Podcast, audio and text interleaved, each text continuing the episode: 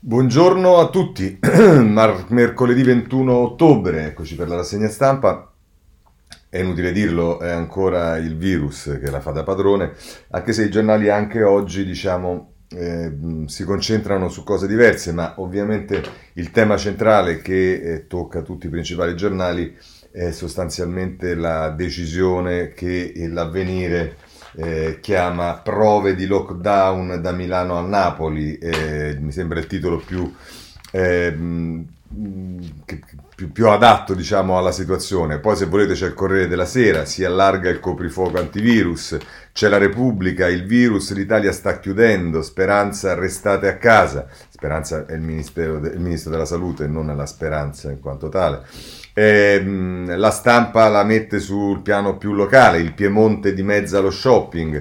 Eh, eh, poi ci sta il domani che parla della Azzolina, nemmeno Azzolina conosce i dati sui contagi. Barcollano nel buio, dice il giornale. Scarica barile indecente il tempo. Il libero invece, sempre con una nota di ottimismo, vaccino pronto a dicembre. Le parole di Conte mette in prima pagina con il vergorettato. E poi il messaggero che si occupa più della manovra, stop spe- alla spending e tasse per chi licenzia, ma poi nel taglio centrale c'è il titolo virus carta bianca alle regioni a proposito delle chiusure. Eh, abbiamo visto appunto l'avvenire e il sole invece 24 ore, il giornale di Confindustria si concentra sugli effetti anche dal punto di vista dei risparmi economici, diciamo per quanto riguarda il paese, sui conti correnti l'equivalente del PIL. Ci sono stati eh, molti depositi e vedremo, lo vedremo quando affronteremo le eh, questioni economiche. I dati, cominciamo con i dati così eh, ce li togliamo subito. Eh, I dati in realtà dovrebbero dire qualcosa di leggermente migliore, anche se è vero che aumentano le morti, ma nel rapporto tra tamponi e contagi un po' scende la positività, il tasso di positività. Scusate. e... e vabbè.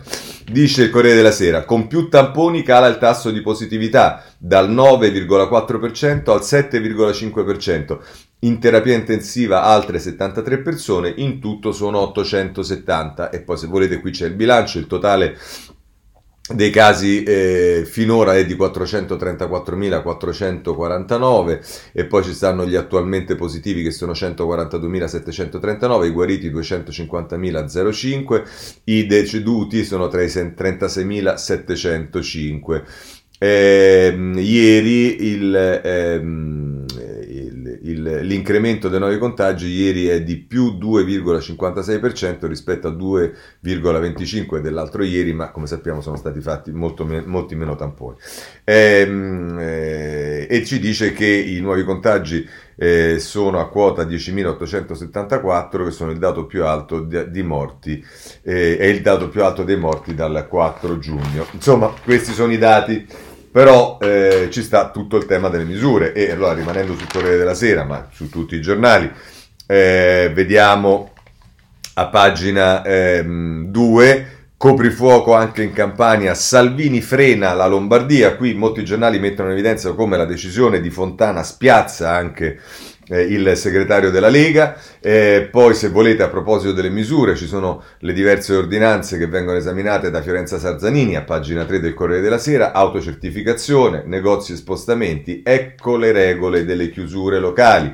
De Luca vieta pure gli spostamenti tra le province per tutto il giorno, in Piemonte è deciso lo stop ai centri commerciali nei weekend e qui si riprendono tutte le diverse diciamo, ordinanze che riguardano la Lombardia, la Campania, il Piemonte, la Liguria e poi più in specifico il tema dell'autocertificazione, la Movida, i controlli, insomma ci saranno, eh, rientreremo sicuramente in una fase in cui eh, diciamo, eh, muoversi, spostarsi, vivere diciamo, sarà un pochino più difficile, ma ci sta anche questo se è necessario. Se poi andate nelle pagine successive, Stefano Landi a pagina 4 si concentra eh, in particolare sul tema degli ospedali, lo vedremo, ma eh, in particolare a Milano. A Milano ospedali già in affanno, ora gli aiuti arrivano dalla regione. Dalla regione. Poi c'è eh, l'ordinario di malattie infettive del Policlinico Andrea Gori eh, che dice servono auto lockdown, la città non può diventare come la Bergamo di marzo.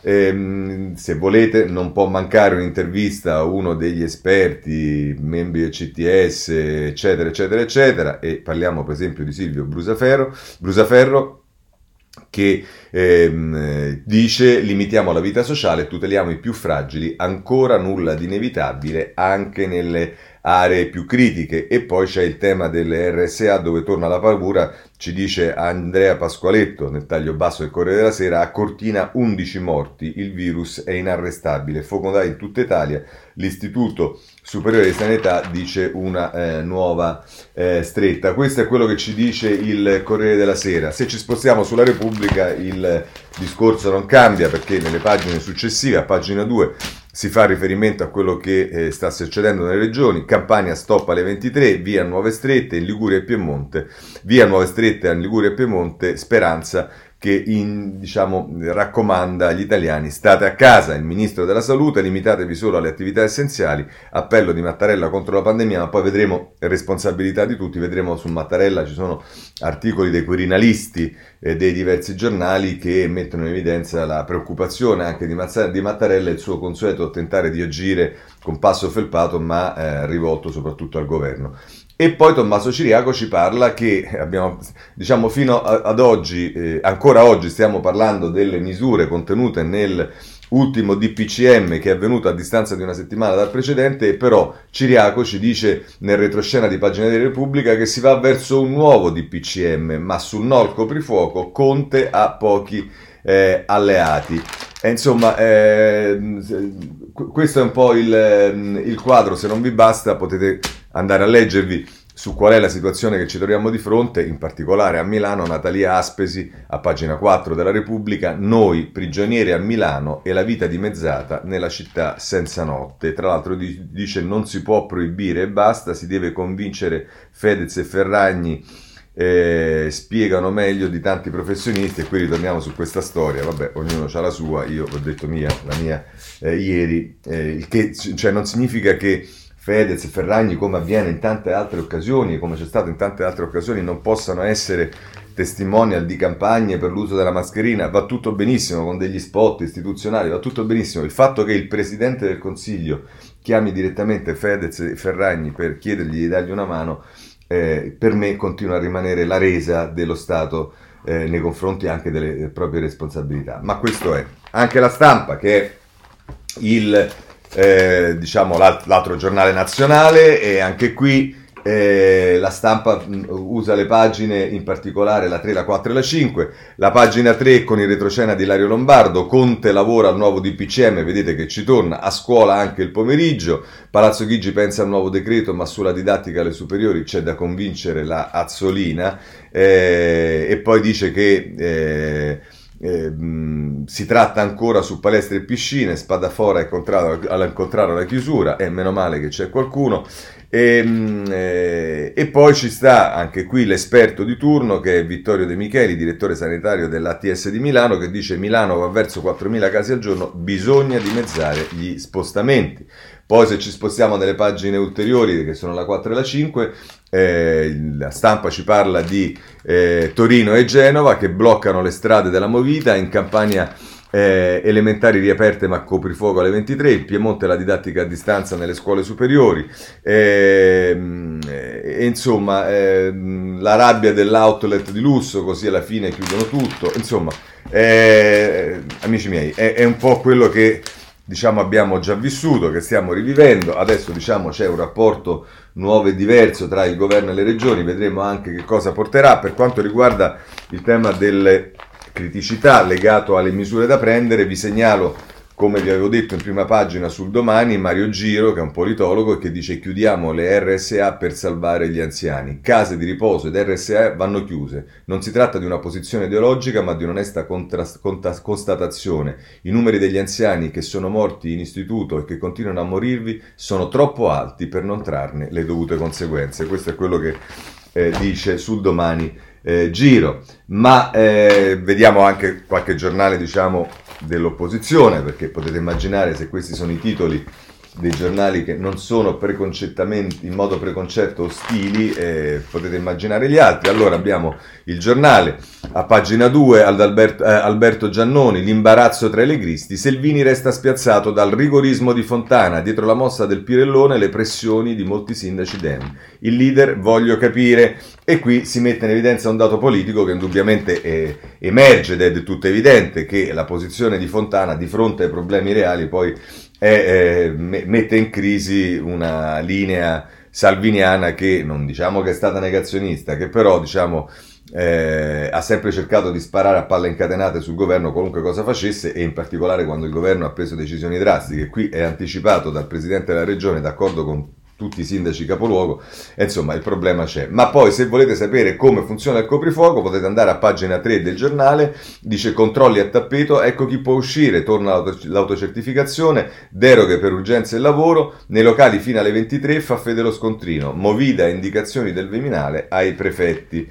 Eh, questo trovate sul eh, giornale che poi ancora nelle pagine 4 e 5 è il turno dell'ospedale in fiera, pronti all'uso i primi 53 posti, vedete come ci si sta attrezzando, i medici per accogliere i pazienti sono per lo più quelli del Policlinico che gestisce il centro voluto da Fontana e che sappiamo ha eh, diciamo, realizzato eh, e ha seguito la realizzazione Guido Bertolaso, Guido Bertolaso che torna al centro della scena perché ve lo vedremo per quanto riguarda Roma, il centrodestra sembra orientarsi tra gli altri sulla figura di Guido Bertolaso. E poi anche qui abbiamo Pregliasco, abbiamo visto Brusaferro prima, qui abbiamo Pregliasco che dice situazione esplosiva, per Pregliasco e il CTS a Milano. Lo stop non basta, gli esperti dicono la città è un malato più grave, ma le imprese già ora siamo in ginocchio, rispondono le imprese e poi se volete si continua sulla campagna. Insomma, eh, anche sui giornali diciamo, del centrodestra c'è eh, anche la difficoltà di, eh, come dire,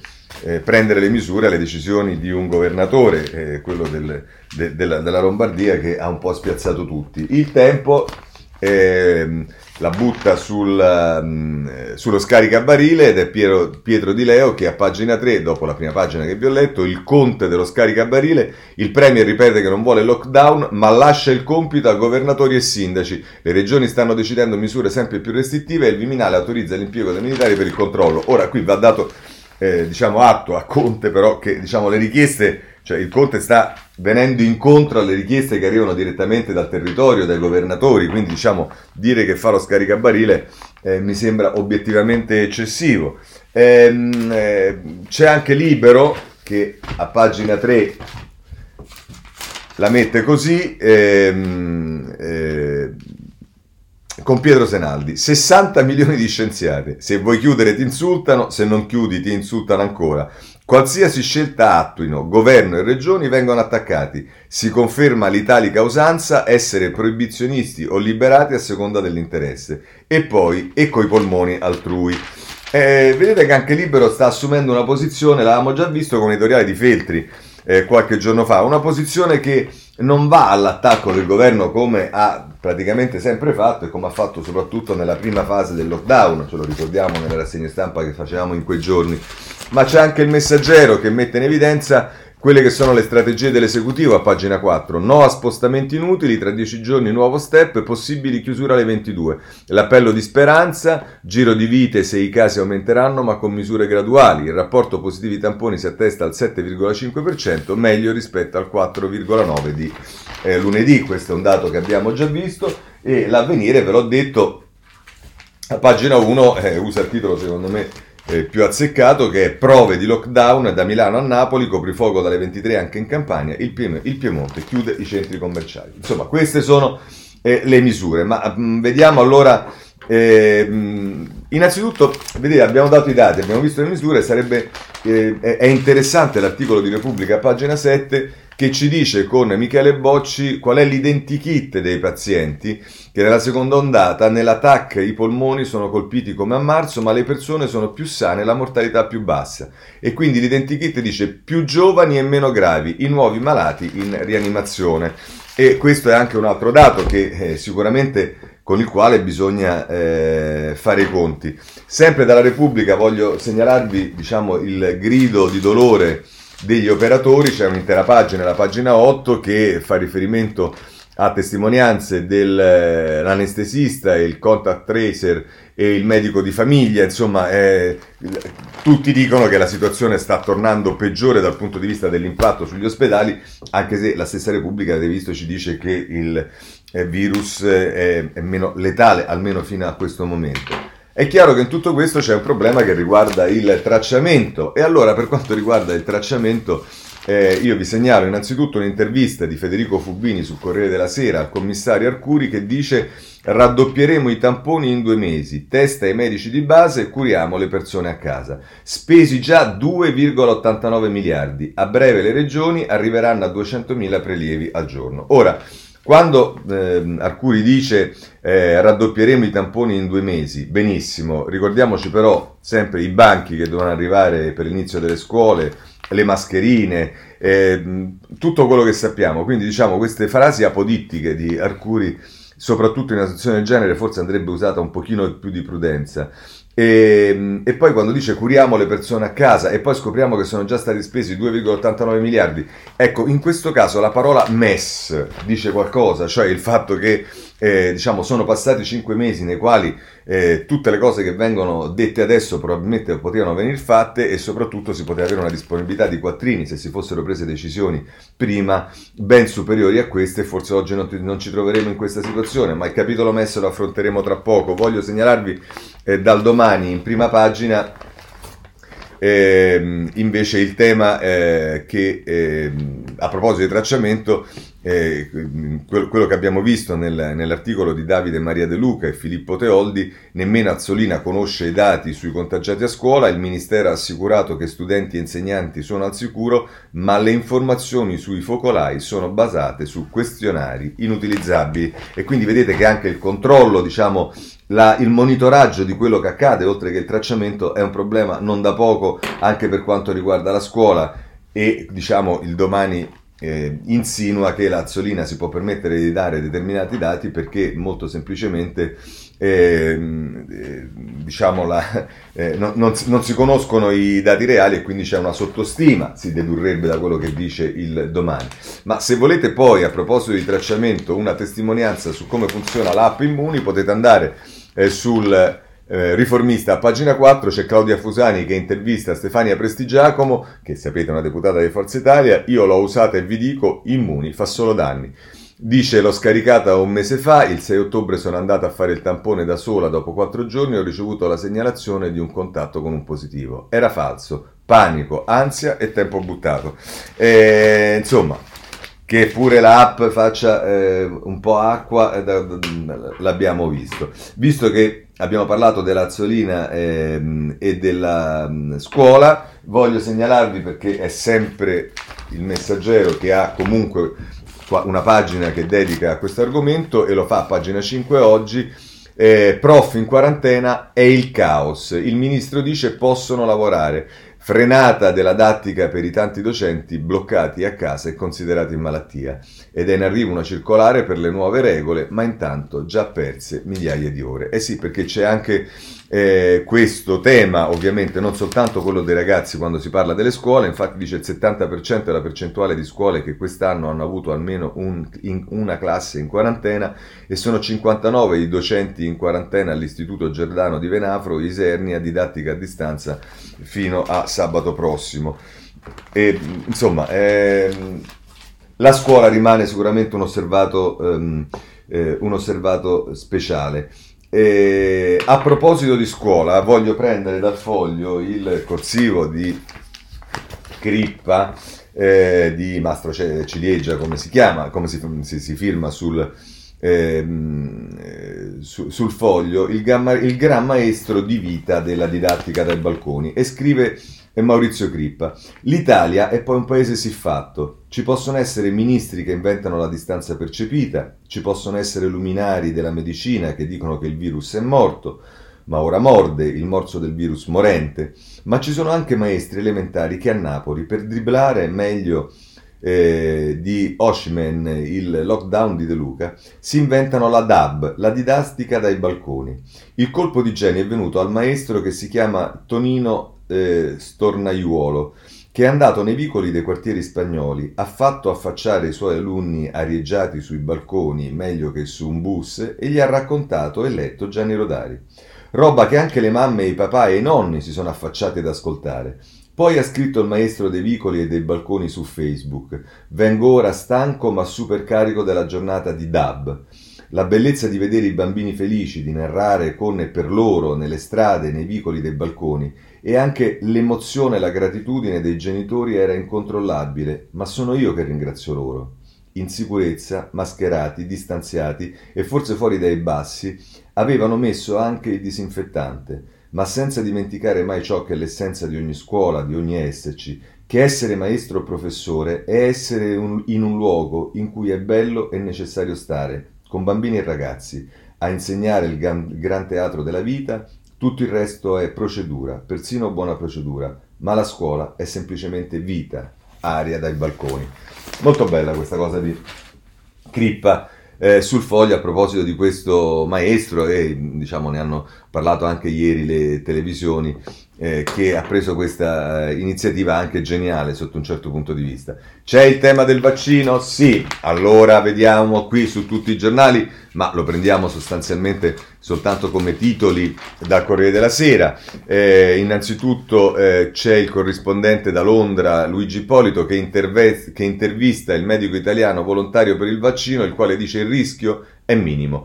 Eh, Metastasio collabora con l'Università di Cambridge, prima iniezione a giugno, poi il richiamo, sto bene, eh, con tanto di foto di questo eh, medico che eh, si è mh, messo a disposizione per il vaccino. Ma allora qual è poi però il futuro del eh, vaccino? Ehm, se volete il giornale a pagina 8 ci dice che eh, a, con riporta le parole di Conte con un virgolettato, il vaccino arriva a dicembre, scettici gli esperti, non sarà prima del 2022, la Cina lo ha già dato a 60.000 persone, però invece questo è il giornale, quindi un giornale sicuramente non di eh, filo governativo, e invece però Libero, portando le parole di Conte, dice, titola in prima pagina, come vi ho detto, Conte prova a tranquillizzarci, vaccino pronto eh, a dicembre. E, e dice, secondo il Premier, in poche settimane saranno disponibili le prime dosi del farmaco anti-Covid, un messaggio ai suoi ministri dopo mesi di parole contraddittorie,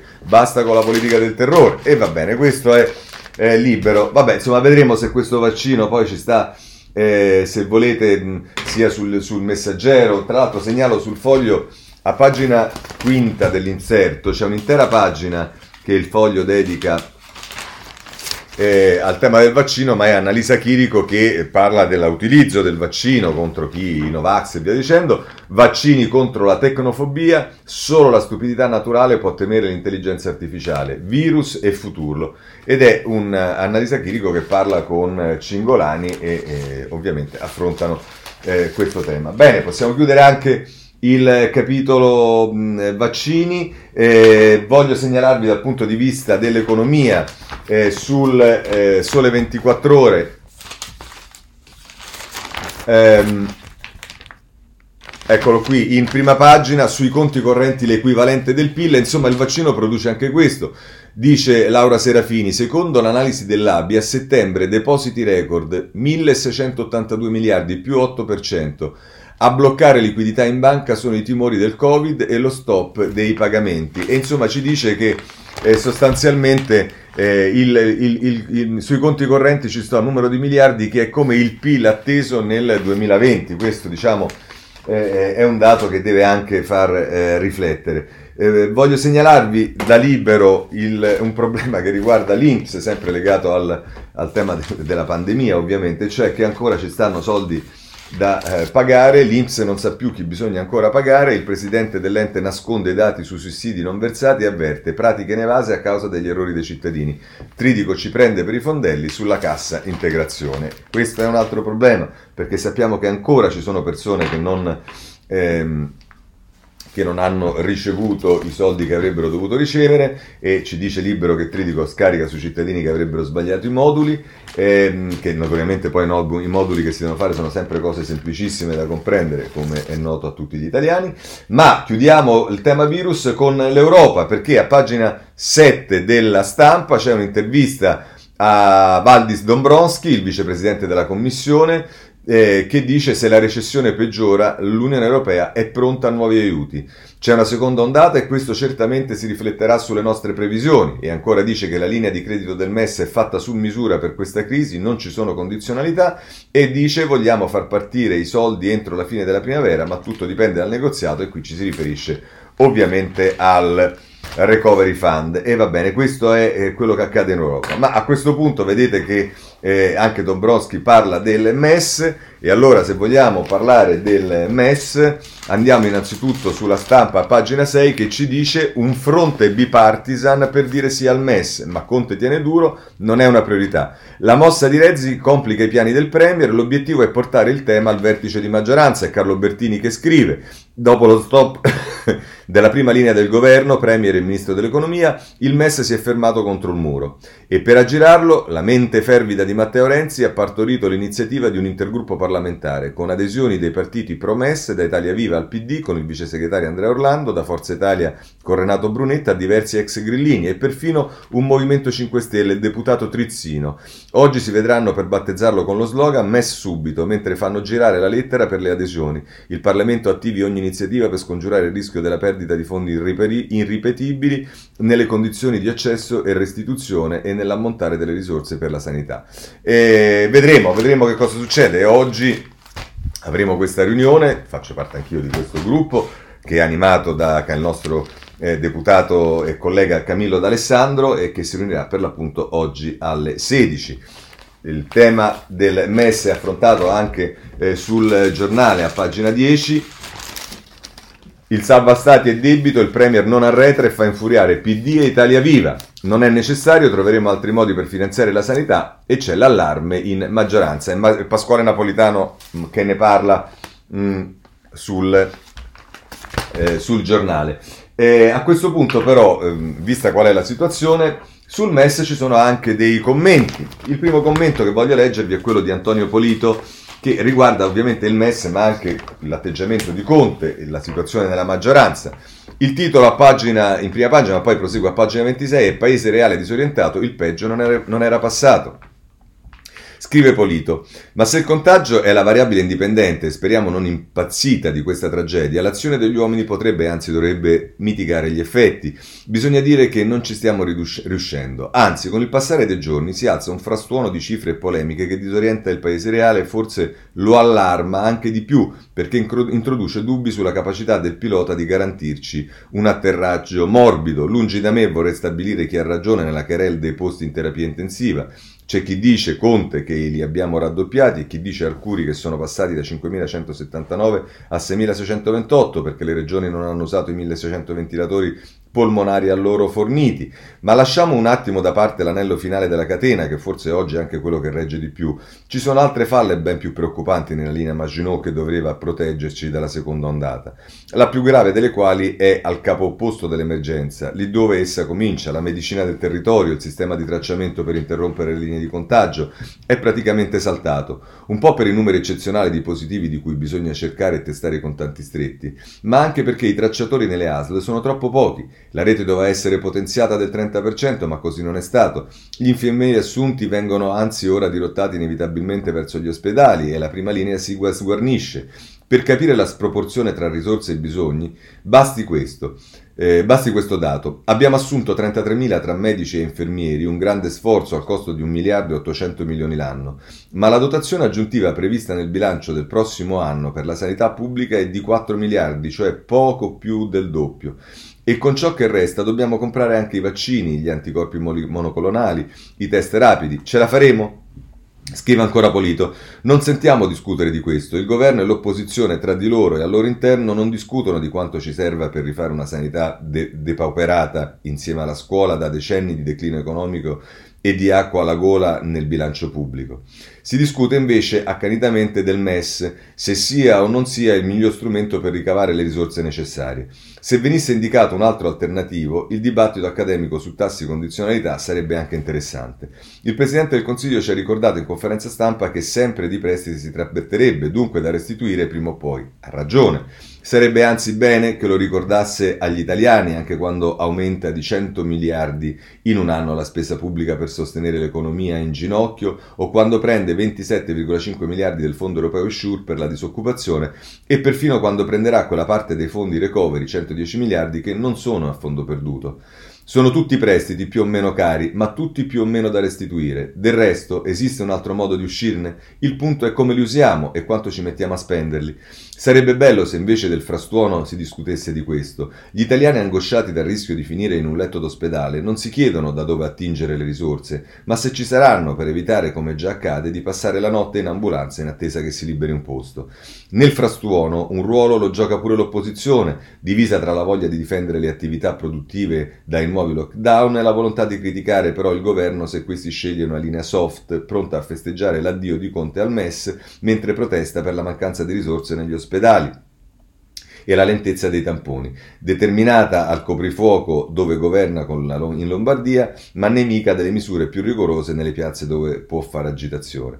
Per chiedere agli italiani come si fa ormai ogni giorno senso di responsabilità bisogna anche mostrarne oggi il paese legale che deve qualcosa al paese reale. Così è Polito sul Corriere della Sera. Ma ci sono altre cose che eh, riguardano il MES. Per esempio c'è un, con un approccio più politico che fa più riferimento alla situazione eh, diciamo del, politica della maggioranza ma anche dell'opposizione, c'è Stefano Folli nel suo punto eh, sulla Repubblica. Il titolo è L'unità nazionale da ritrovare. Il coprifuoco è parola che non piace a Salvini, scrive Folli, ma quello deciso dalla regione Lombardia, simbolo del potere della Lega nell'Italia del Nord, cambia gli scenari. Primo perché è una decisione presa dal presidente Fontana d'intesa con il governo PD 5 Stelle. Secondo perché anticipa una serie di scelte analoghe destinate a moltiplicarsi nell'Italia angosciata dalla seconda ondata, come dimostra il caso della Campania. Vuol dire che viene meno quella velleità di strategia alternativa contro il Covid che nel corso dei mesi l'opposizione ha tentato di accreditare in risposta al governo Conte. Salto ovviamente un pezzo di questo articolo che così si conclude. In ogni caso, come si diceva, dopo il coprifuoco in Lombardia, la Lega, maggior partito di opposizione, non ha una linea distinta dal governo Conte su come fronteggiare l'epidemia.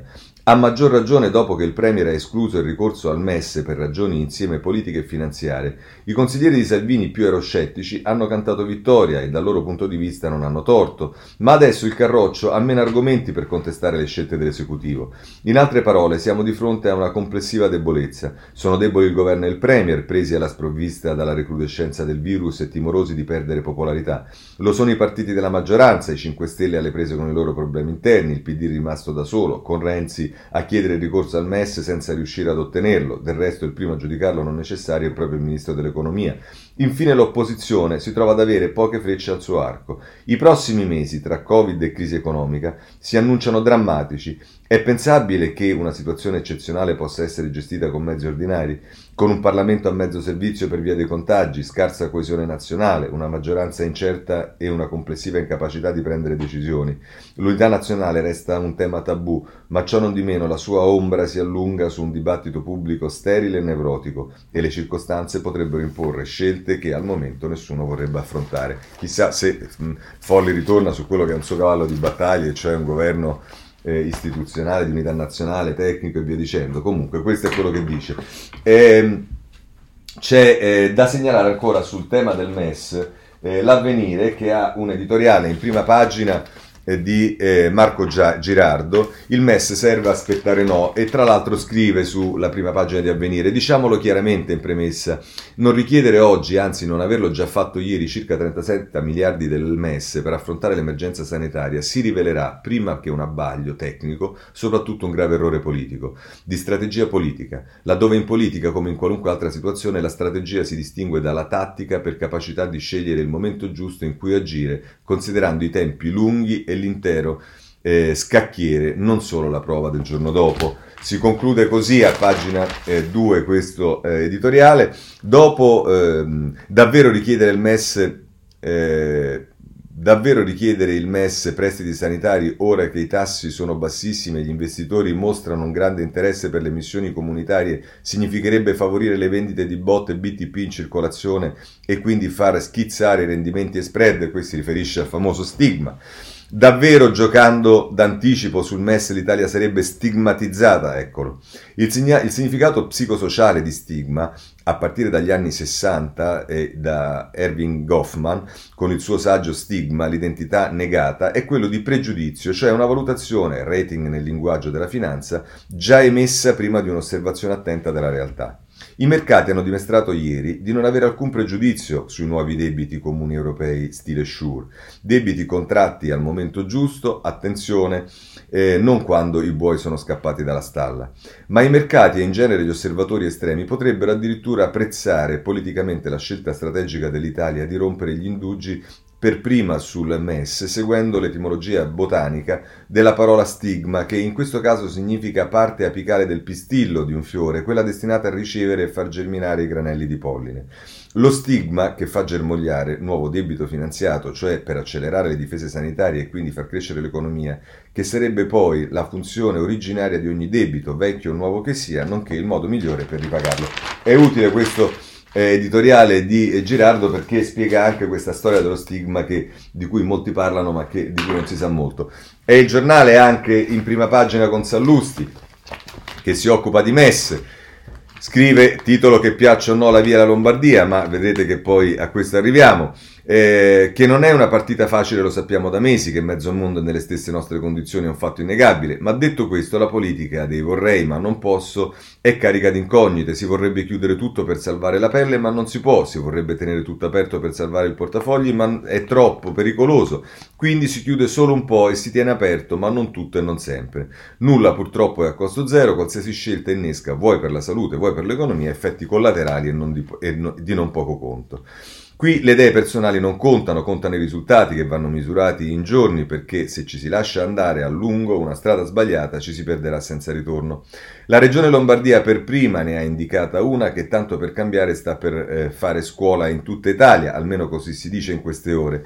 È una messa a punto del vorrei ma non posso, o meglio della via di mezzo, non esente da imposizioni discutibili come quella di vietare la vendita di alcolici anche nei supermercati dopo le 18 o il fatto che si limitano orari e capienze delle trattorie ma non dei trasporti pubblici, cosa quest'ultima che appare come un paradosso visto che se un convoglio del metro c'è più gente ammassata che in qualsiasi movida.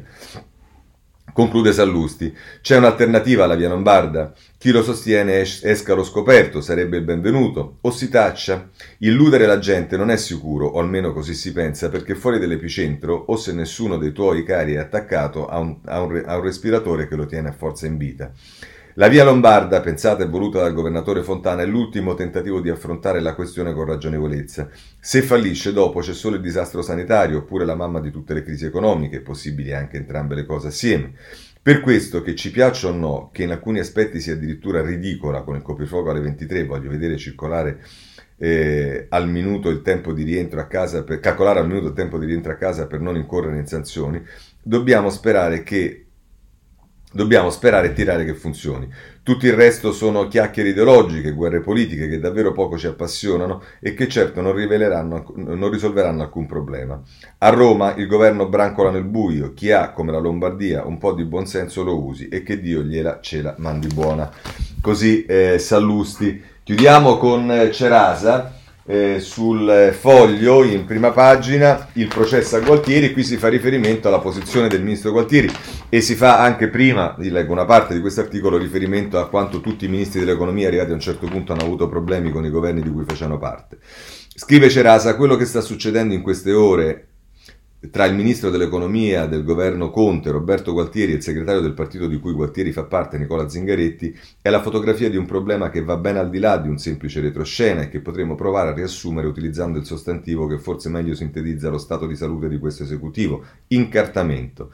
E i principali capi di imputazione che la segreteria del PD ha messo insieme in questi giorni per ricapitolare le proposte le proprie perplessità rispetto alla traiettoria imboccata dal governo e dal MEF, riguardano principalmente tre questioni, il futuro del MES, il destino del recovery, i troppi cantieri che al MEF si, sono, si aprono e poi non si chiudono. Ilva, l'Italia, eccetera. Sul futuro del MES la partita è ormai alla luce del sole da tempo anche Gualtieri sa bene che ogni critica rivolta da Zingaretti al Presidente del Consiglio sul tema dell'utilizzo delle linee di credito del MES sulle spese sanitarie è una critica rivolta più agli amici del MEF che ai quasi amici di Palazzo Chigi. Lo stesso discorso vale per il tema del recovery fund. E il punto qui non è tanto non aver ancora presentato un piano di utilizzo di fondi europei sul modello francese, ehm, eh, ma è il sospetto che l'Italia possa essere tentata dal fare quello che ha già annunciato di fare la Spagna e che il PD non vorrebbe, ovvero sia il eh, limitarsi a utilizzare all'interno del recovery solo la quota di finanziamenti a fondo eh, perduto, rinunciando ai prestiti e dunque ad alcuni progetti di riforme strutturali a cui i prestiti sarebbero legati, per le stesse ragioni spiegate domenica sera da Conte in conferenza stampa. Virgolette, siccome sono soldi da restituire, sono soldi che alla fine vanno a incrementare il nostro debito pubblico. Quello che deriva da questo ragionamento, ha scritto ieri in una nota molto appassionata il deputato di Italia Via Luigi Marattini, è che dovremmo usare il MES semplicemente come fonte di finanziamento alternativa per pagare cioè spese sanitarie già previste nel nostro quadro macroeconomico. E ora che ce l'avete davanti agli occhi, potete facilmente capire che la nostra posizione espressa nelle ultime ore non è solo la voglia di non contraddire il principale partito di maggioranza, da sempre contro il MES, ma solo per ragioni ideologiche, ma è anche il riflesso di una preoccupazione che proviene da dentro le stanze del Ministero dell'Economia sulla necessità di mantenere intatto il sentiero di riduzione del rapporto debito-PIL annunciato ai mercati nei giorni scorsi. Conclude Serasa, è difficile che la presenza sulla scena politica di un PD a due velocità possa produrre chissà quali scossoni politici, ma la domanda che si pongono oggi Matteo Renzi e Nicola Zingaretti è una domanda che forse dovrebbe iniziarsi a porre anche l'esecutivo. Governare in tempi di pandemia non è semplice, ovvio, ma governare una pandemia senza fare tutto ciò che andrebbe fatto per uscire dall'incartamento, scusate, whatever it take, è come guidare una macchina durante una tempesta preoccupandosi per chi deve tenere il volante, eh, per te, preoccupandosi più di chi deve tenere il volante che di come evitare di andare a sbattere. E così c'è Rasa e con questo possiamo chiudere anche il tema del MES. Ma allora, visto che stiamo parlando anche di manovra, su questo voglio segnalare il messaggero a pagina 11 eh, stop alla spending review, zero risparmi fino al 23, eh, scrive il messaggero. Previste revisioni e rimodulazioni della spesa ma senza effetti sui conti. Soltanto fra tre anni lo Stato potrebbe realizzare una riduzione del, eh, di un miliardo. Ma se poi andate a pagina 17 del eh, messaggero, che sono le pagine di economia, c'è un altro tema che riguarderà la manovra. Licenziamenti, ok agli individuali, ma spunta la tassa per chi taglia. Dall'inizio del 2021 partirà l'uscita graduale dal blocco, restano vietati i procedimenti collettivi per chi usa la cassa integrazione.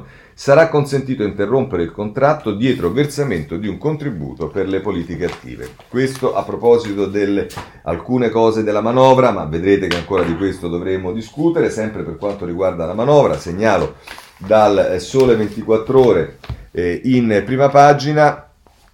Eh, eh, Gualtieri, subito Industria 4.0, proroga, proroga, del super bonus con i fondi della UE. E si riprende a pagina 3 Gianni Trovati questo articolo e dice oltre ai 15 di Next Generation e alla manovra da 24 ci sono 31 miliardi prodotti dai decreti anticrisi. Dai fondi dell'Unione Europea rilancio del 110%, il famoso bonus, una delle misure più, di più forte impatto. Questo è quello che ci dice Gualtieri. Ma ripeto, sono i titoli, vedremo perché poi c'è tutto il dibattito parlamentare, bisogna vedere esattamente che cosa succede. Ma a questo punto voi sapete, avete visto che nella manovra ci sta tutto il tema di una parte del di fondi che poi dovrebbero essere coperti dal eh, Recovery Fund e di questo ci parla eh, Laura Sabatini, ehm, eh, Linda Laura Sabatini sulla eh, stampa ehm, eh, facendo riferimento in particolare al tema eh, della, ehm, della diversità di, de, de, della, del gap di genere con Recovery cancelliamo il gender gap dice Laura Sabatini ehm, che inizia in prima pagina eh, eccola qua, dice una disamina attenta, chiara, inconfutabile, quella del bilancio di genere presentato ieri in Parlamento dalla sottosegretaria Cecilia Guerra, una conferma feroce dell'arretratezza della situazione delle donne italiane che conferma, se ce ne fosse ancora bisogno, della necessità di utilizzare il Recovery Fund per recuperare il tempo perduto per uscire dalla preistoria. Eh, e qui si fa riferimento al fatto che l'Italia è il paese dove eh, questo gap è maggiore, ma che pure l'Europa non scherza, eccetera, eccetera.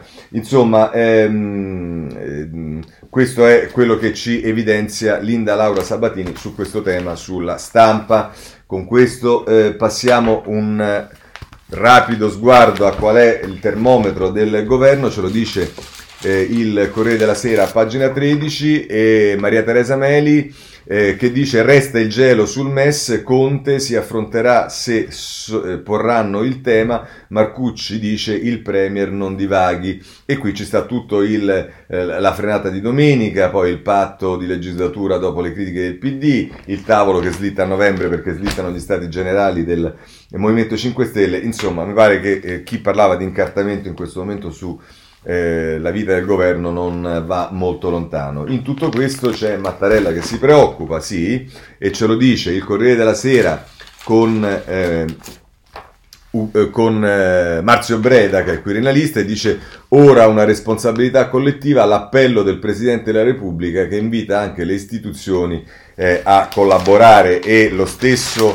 fa il quirinalista della stampa che è ehm, Ugo Magri eh, che in prima pagina e poi eh, prosegue nella pagina 3, nessuno si salva da solo.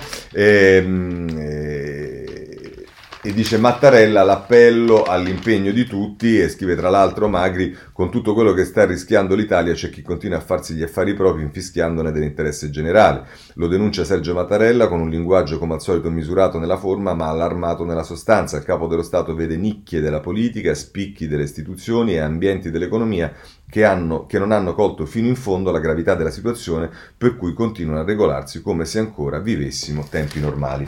Questo sulla stampa, se volete c'è anche eh, l'avvenire eh, che a pagina 9 eh, si occupa delle prese di posizione del Presidente della Repubblica, Mattarella, istituzioni collaborino. Il capo dello Stato premia gli eroi civili, sbagliato difendere solo le proprie competenze e i propri interessi, i governatori di centrodestra si adeguano, Salvini e Meloni criticano le chiusure in Lombardia e Piemonte, va bene, questo vediamo, sono le eh, altre cose. Eh, poi c'è il capitolo politico che oggi è veramente tutto fissato sulle eh, elezioni comunali che a questo punto metteremo in blocco perché ci stanno Roma, ma ci sta anche Napoli, ma ci sta anche Milano.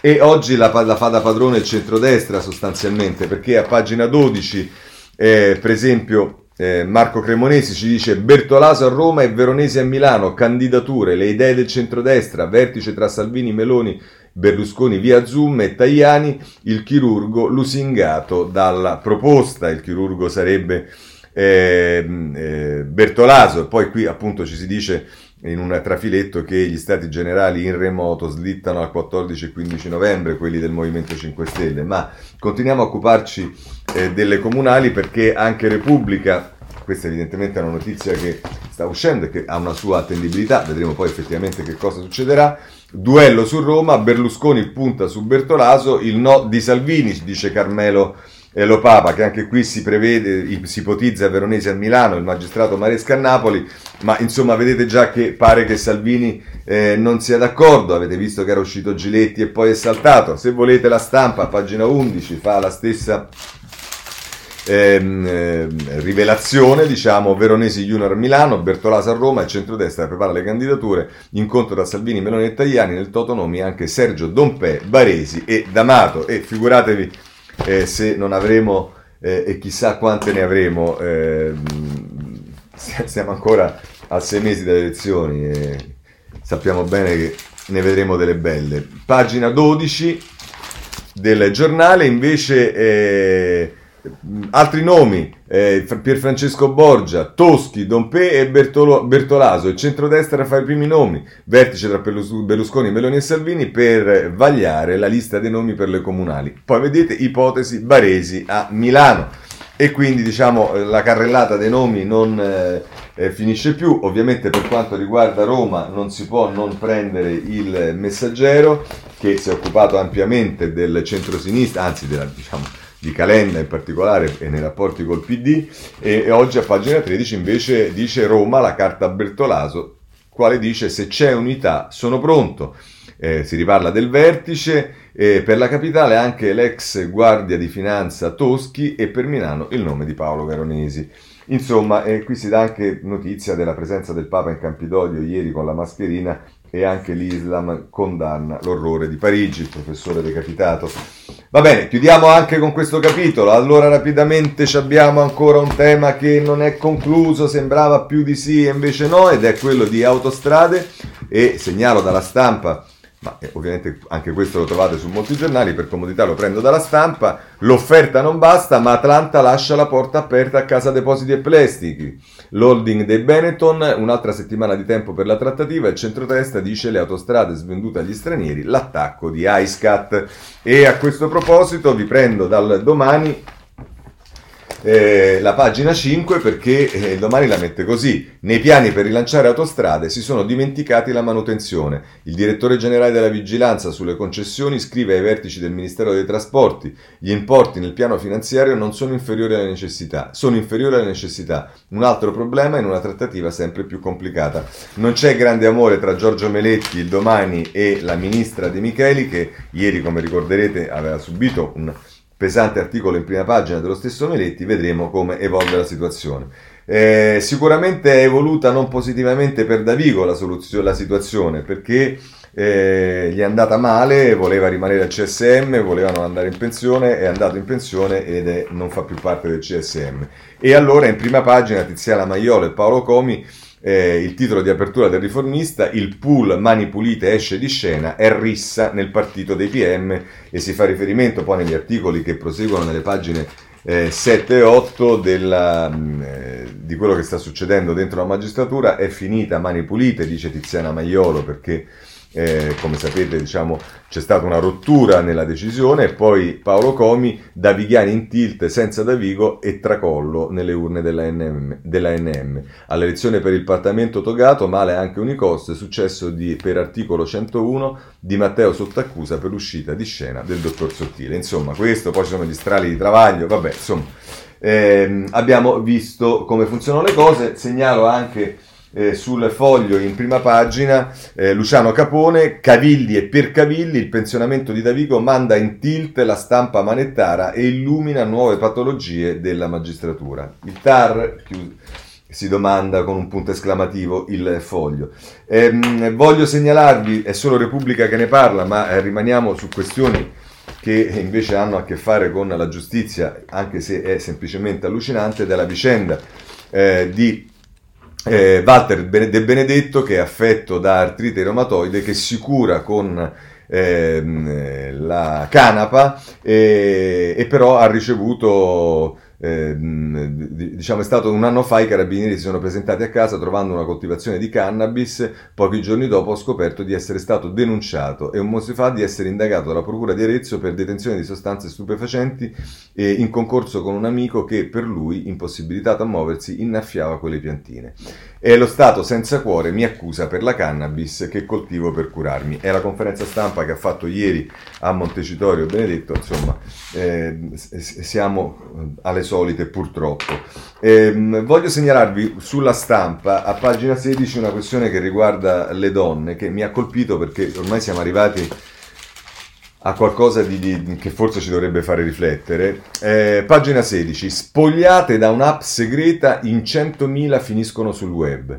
Su Telegram ragazze nude a loro insaputa. Foto ritoccate dall'intelligenza artificiale. E Gabriele De Stefani che ne parla dice sono 104.852 donne spogliate grazie al sistema informatico.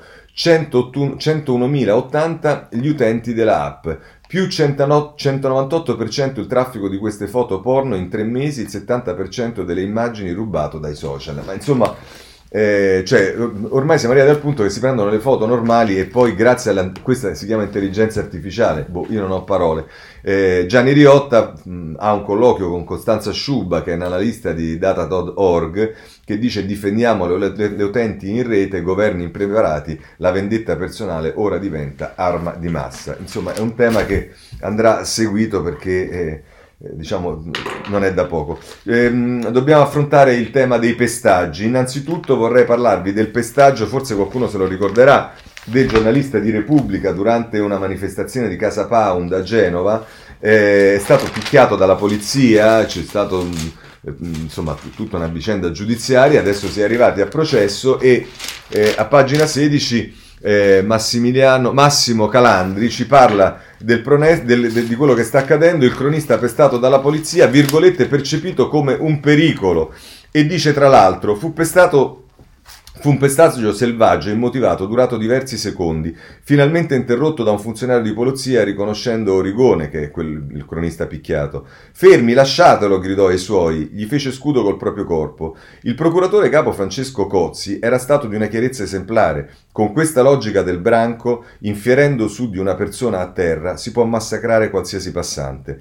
Ma il PM Dotto, che ha affidato le indagini a colleghi degli indagati, ha ricevuto un'informativa finale che sembra quasi ribaltare ribaltare ruoli. Secondo la squadra mobile genovese, la colpa dell'aggressione sarebbe indirettamente del cronista, percepito dai poliziotti come un pericolo. Proprio così, un pericolo. Nonostante il taccuino, la birra e il cellulare, il suo gridare disperato sono un giornalista. Sì, però, virgolette, segue sempre da vicino le fasi della manifestazione. Si viene a trovare in corrispondenza dei manifestanti più attivi negli scontri.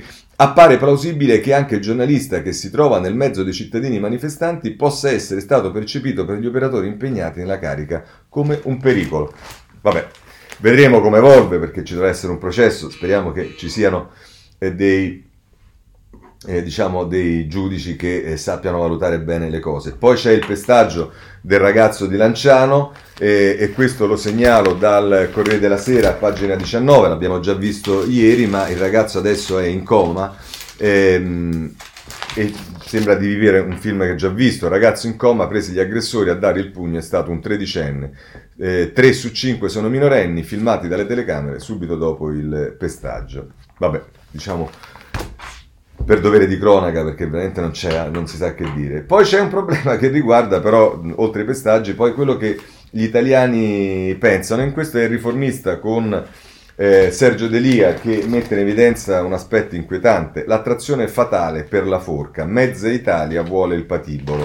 E a pagina 3 eh, scrive un articolo Delia, il titolo è Nel paese delle Erinni, né non stupitevi se il popolo chiede la pena di morte. E giustamente dice urlano vendetta appena viene commesso un delitto, occupano la scena giudiziaria e mediatica, avvelenano i pozzi a cui si abbevera la pubblica opinione, in galera rispondono se un boss malato viene scarcerato, per loro chi è stato mafioso lo è per sempre. E quasi nessuno osa contraddirle e dice il 37% di favorevoli è anche poca cosa considerato il regime giudiziario e penitenziario, politico e mediatico che negli ultimi 30 anni si è mangiato lo Stato di diritto, lo Stato democratico, lo Stato di coscienza e umanità.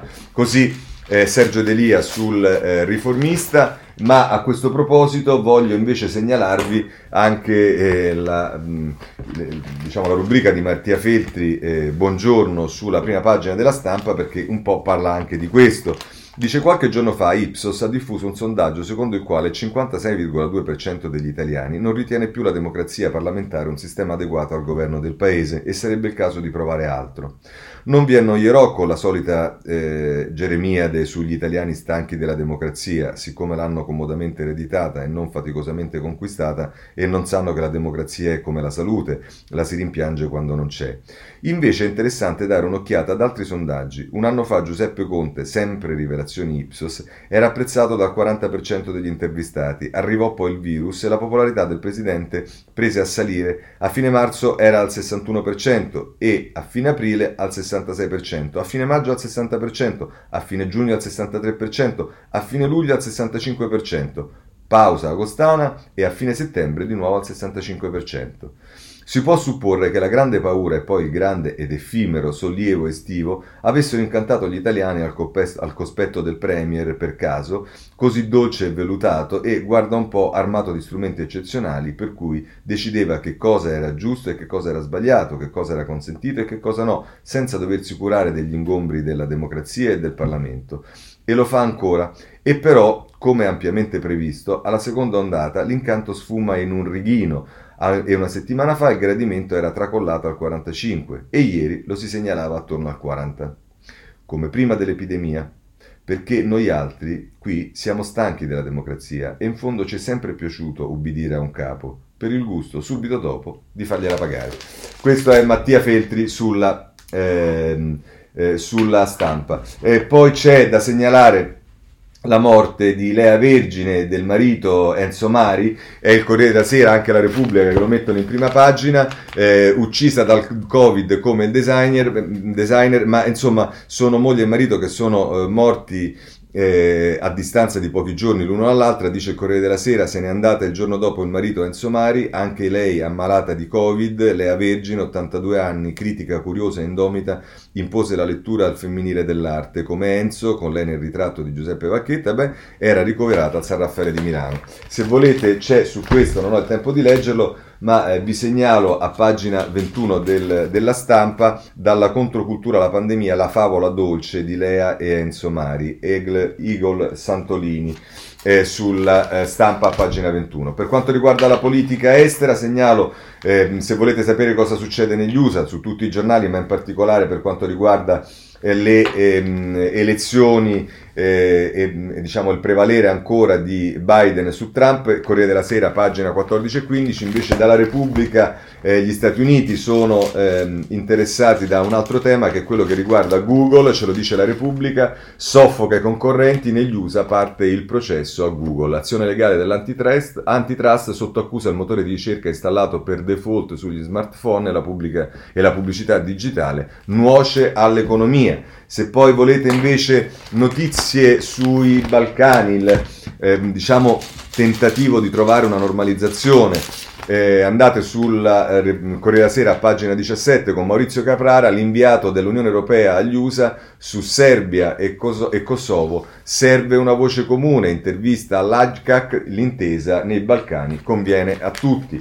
Chiudiamo con l'Argentina e la stampa che ci dice della situazione allo sbando eh, del paese sudamericano. Eh, a pagina 9, Bidonville, fuga di capitali e ospedali pieni, l'Argenti- l'Argentina verso il disastro per il lockdown. E poi Libero ci dice che la Grecia sta costruendo un muro contro i migranti, a pagina 11 ehm, su, ai confini con la Turchia, la Grecia fa un muro per fermare i migranti, il, 26 km di acciaio, altri 5 metri al confine con la Turchia. Bene, con questo concludiamo la rassegna stampa, se volete ci sentiamo domani come al solito a partire dalle 7 e mezza. Grazie a tutti e buona giornata.